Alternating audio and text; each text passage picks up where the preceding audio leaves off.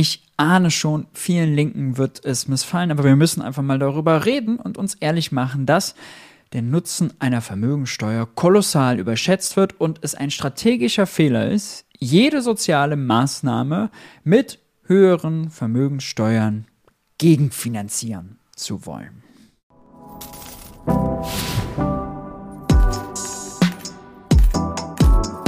Hi und herzlich willkommen bei Geld für die Welt. Ich bin Maurice und in diesem Video kümmern wir uns mal um Vermögenssteuern. Meinetwegen nehmen wir die Vermögenssteuer als solches. Wir können auch eine Vermögensabgabe oder wir können auch eine Erbschaftssteuer nehmen. Im Grunde gilt das, was ich gleich sagen will, für alle Steuern. Nämlich erstens, ihre Wirkung wird überschätzt. Vor kurzem mussten wir erfahren, dass trotz Krise die 100 reichsten Deutschen 8,5 Prozent reicher geworden sind, 58 Milliarden Euro mehr Vermögen haben als im Vorjahr. Ne? Und wenn wir uns jetzt einfach mal ganz konkret vorstellen, wir hätten eine Vermögensteuer, dann wäre das natürlich keine Vermögensteuer von 5%, und es wäre auch keine Vermögensteuer von 10%, die sind nun mal politisch unrealistisch. Das wäre selbst in einer rot-rot-grünen Mehrheit mit SPD und Grüne nicht zu machen. Ja, höchste der Gefühle wäre wahrscheinlich irgendwie, sagen wir mal 2%. Ja, realistisch wäre wahrscheinlich eher 1%, aber sind wir mal einen Ticken optimistisch und sagen 2%. Das ist jetzt einfache Mathematik. Wenn die 100 reichsten Deutschen 8,5% reicher geworden sind, dann würde eine 2% Vermögensteuer, die ein richtig, ein mega harter politischer Kampf wäre, ja, würde nicht dazu führen, dass die Schere zwischen Arm und Reich, die viel zu weit auseinander ist, was richtig ist, wieder enger zusammengeht. Sie würde nur dazu führen, dass die Schere oben etwas langsamer sich noch weiter nach oben öffnet. Also der Prozess wird nur verlangsamt. Er wird nicht gestoppt, er wird nicht umgekehrt. Dafür müssten die Steuersätze ganz andere sein. Und naja, dafür sind vor allem SPD und Grüne eben viel zu konservativ. Und wenn wir uns mal auf den Gedanken einlassen, wir hätten diese 2% Vermögensteuer, was schon Science Fiction ist, ja, aber mal angenommen. Was würde das real verändern? Nun ja, die Reichen würden immer noch reicher werden und die würden genauso viel konsumieren, lobbyieren, korrumpieren können wie vorher. Ja, die hätten genauso viel Macht über Betriebsvermögen, die hätten genauso viel Macht entsprechend über die Angestellten. An den realen Machtverhältnissen würde das relativ wenig ändern. Das heißt, wenn man dann bei jedem Wahlkampf aufs Neue auf die Plakate kleistert oder erklärt, man wolle endlich die Schere zwischen Arm und Reich enger zusammenbringen, schließen, was genau politisch das richtige Ziel ist, und dann als Maßnahme eine Vermögensteuer anführt, dann muss man sagen, da streut man den Leuten Sand in die Augen. Ja, eine Vermögensteuer kann ein Teil sein, aber eben alleine wird sie es nicht richten. Und selbst wenn man dann noch eine höhere Erbschaftssteuer mit weniger Ausnahmen dazu hätte, ja, selbst dann, die würde ja nur einmal jede Generation greifen, bekäme man diese Schere wahrscheinlich nicht substanziell geschlossen. Ja, die, in den realen Machtverhältnissen würde das relativ wenig ändern.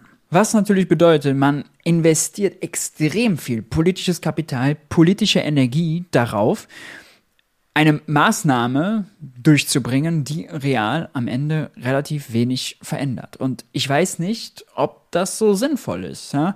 Ob auf einer Prioritätenliste, um das Leben gerechter zu machen und vor allem für die breite Mehrheit, insbesondere für diejenigen, die zu wenig im Portemonnaie haben, das Leben besser zu machen, ob diese Forderung nach einer höheren Vermögenssteuer dann wirklich unter den Top-Maßnahmen stehen würde. Ja, ich würde sagen, wenn man sich eine Prioritätenliste macht, dann müsste erstmal ganz viel vorne wegkommen, um das Leben zu verbessern. Höherer Mindestlohn, besserer Sozialstaat, höheres Kindergeld, höheres Bürgergeld, ja, besser ausgestattete Kommunen, um beispielsweise Geflüchtete unterzubringen, aber auch um eine erstklassige Infrastruktur zu haben, gute Schulen zu haben, ja, und, und, und ganz viel, was einem einfällt, was den Leuten, der breiten Mehrheit das Leben lebenswerter macht, was konkret und direkt was verändert, spürbar, was man merkt und was sich auf den eigenen Geldbeutel auswirkt.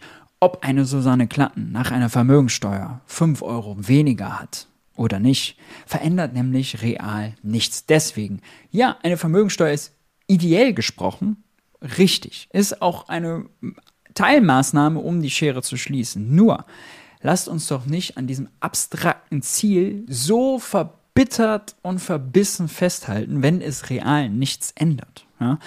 Und wenn man jede soziale Maßnahme, zum Beispiel die, die ich gerade eben aufgezählt habe, Beispiel Kommunen besser ausstatten, ja, wenn man die davon abhängig macht, dass man vorher eine Vermögensteuer einführt oder die Erbschaftssteuer erhöht oder die Ausnahmen bei der Erbschaftssteuer streicht, ja, dann macht man eine richtige Forderung, was Soziales für die Leute zu tun, gleich politisch unrealistisch. Und man macht es sich auch schwerer, ja.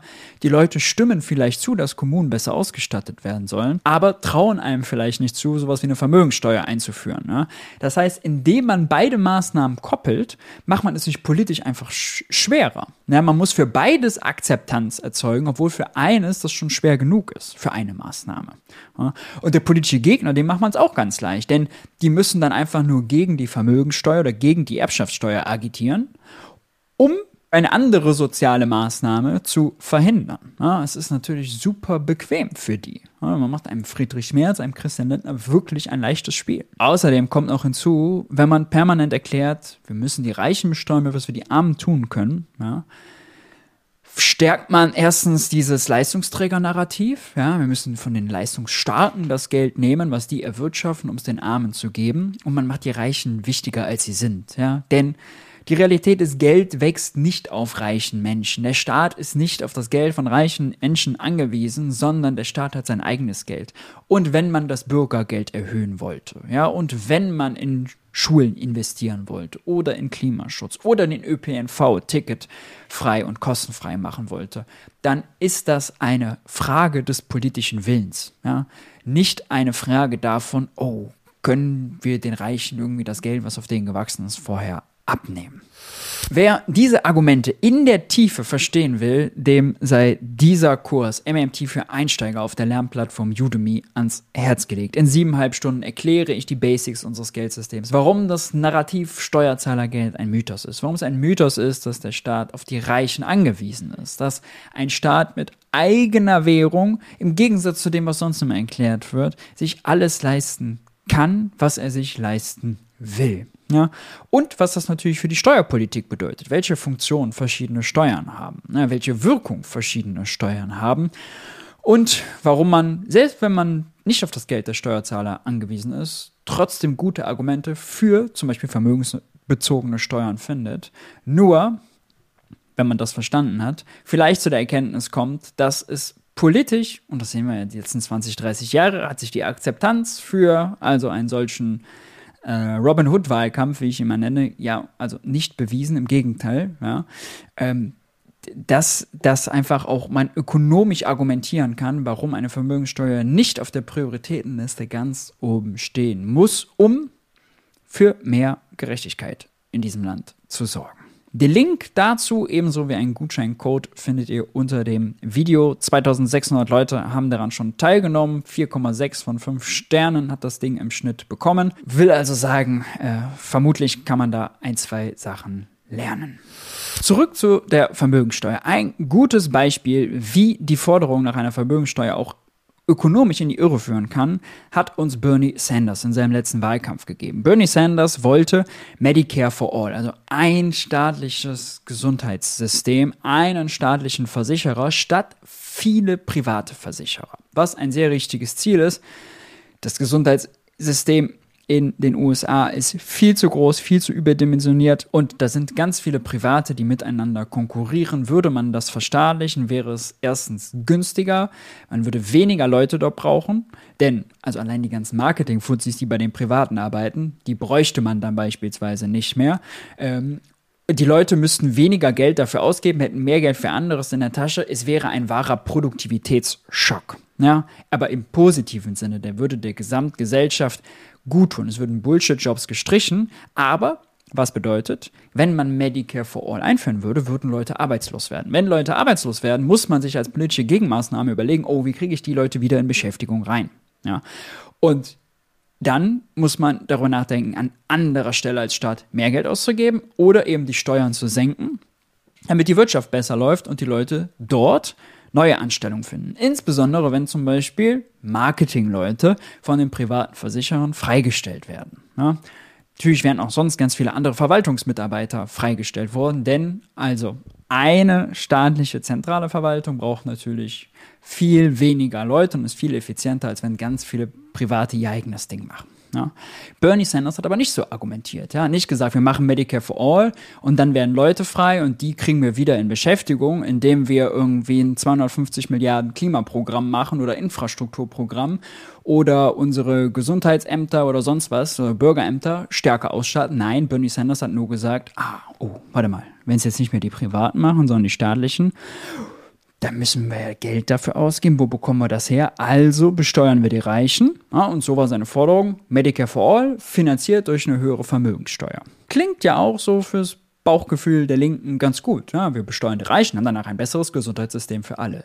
Nur würde diese Politik ja dazu führen, dass es mehr Arbeitslosigkeit gibt und eine höhere Vermögenssteuer würde dieses Problem, höhere Arbeitslosigkeit, gar nicht lösen.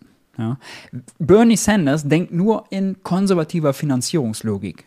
Der Staat muss einen Euro ausgeben, also muss ich den irgendwo hernehmen. Er denkt nicht über die real wirtschaftlichen Konsequenzen seiner Politik nach. Und auch das sollten wir auf Deutschland übertragen. Ja. Linke sollten in Deutschland auch für Bürokratieabbau sein, indem man zum Beispiel statt 96 eigener verschiedener gesetzlicher Krankenkassen die ohnehin nicht im echten Wettbewerb stehen, weil es ist vorgegeben, was die leisten müssen, wie viel die kosten dürfen und und und, wir da eine größere Krankenkasse draus machen. Das wäre deutlich effizienter, ja. Und auch das wäre ein Produktivitätsschock für die Wirtschaft. Oder den ÖPNV kostenfrei zu machen. Da ist dieser Gedanke, oh Gott, wie bezahlen wir das, wenn wir da 20 Milliarden für ausgeben müssen? Falsch. Denn es werden ja ganz viele Leute freigestellt, ja, durch diesen Produktivitätsschock. Da werden Softwareingenieure nicht mehr gebraucht, Ticketkontrolleure werden nicht mehr gebraucht, Servicemitarbeiter, die sich bisher damit auseinandersetzen, der Omi zu erklären, wie sie am Schalter das Ticket bucht und, und, und, würden nicht mehr gebraucht. Und wenn wir all diese Argumente mal zusammenbündeln, man schießt sich ein strategisches Eigentor. Die realen Machtverhältnisse würde das gar nicht krass verändern. Man wird vielleicht blind gegenüber den realwirtschaftlichen Auswirkungen und man füttert das konservative Narrativ vom Leistungsträger und vom Staat, der auf Steuerzahlergeld angewiesen ist, was ganz, ganz viele andere soziale Maßnahmen dann blockiert. Sorry, dann komme ich zu der Schlussfolgerung, man kann soziale Politik machen, ohne eine Vermögenssteuer ganz oben auf der Prioritätenliste zu haben. Nochmal, Idealistisch verstehe ich das. Vom Bauchgefühl verstehe ich das. Ist das richtig? Das Ziel, die Schere zwischen Arm und Reich zu schließen, auch für den Frieden der Demokratie, ja, ist völlig richtig. Nur sollte man sich nicht in Idealismus verrennen, denn ich würde sagen, dafür ist der Rechtsruck und ist die AfD zu stark, als dass wir uns einen blinden Idealismus leisten könnten. Was denkt ihr dazu? Ich weiß, es ist kontrovers. Lasst uns unter dem Video in den Kommentaren fleißig und kontrovers darüber diskutieren. Wenn es euch gefallen hat, gebt einen Daumen hoch, lasst ein Abo da und aktiviert die Glocke, um kein Video in Zukunft zu verpassen. Den Link zum MMT für Einsteigerkurs auf der Lernplattform Udemy gibt es unter dem Video. Beachtet unbedingt den Gutschein, um das günstiger zu bekommen. Ansonsten haltet die Ohren steif und ich hoffe, wir sehen uns beim nächsten Video. Ciao, ciao.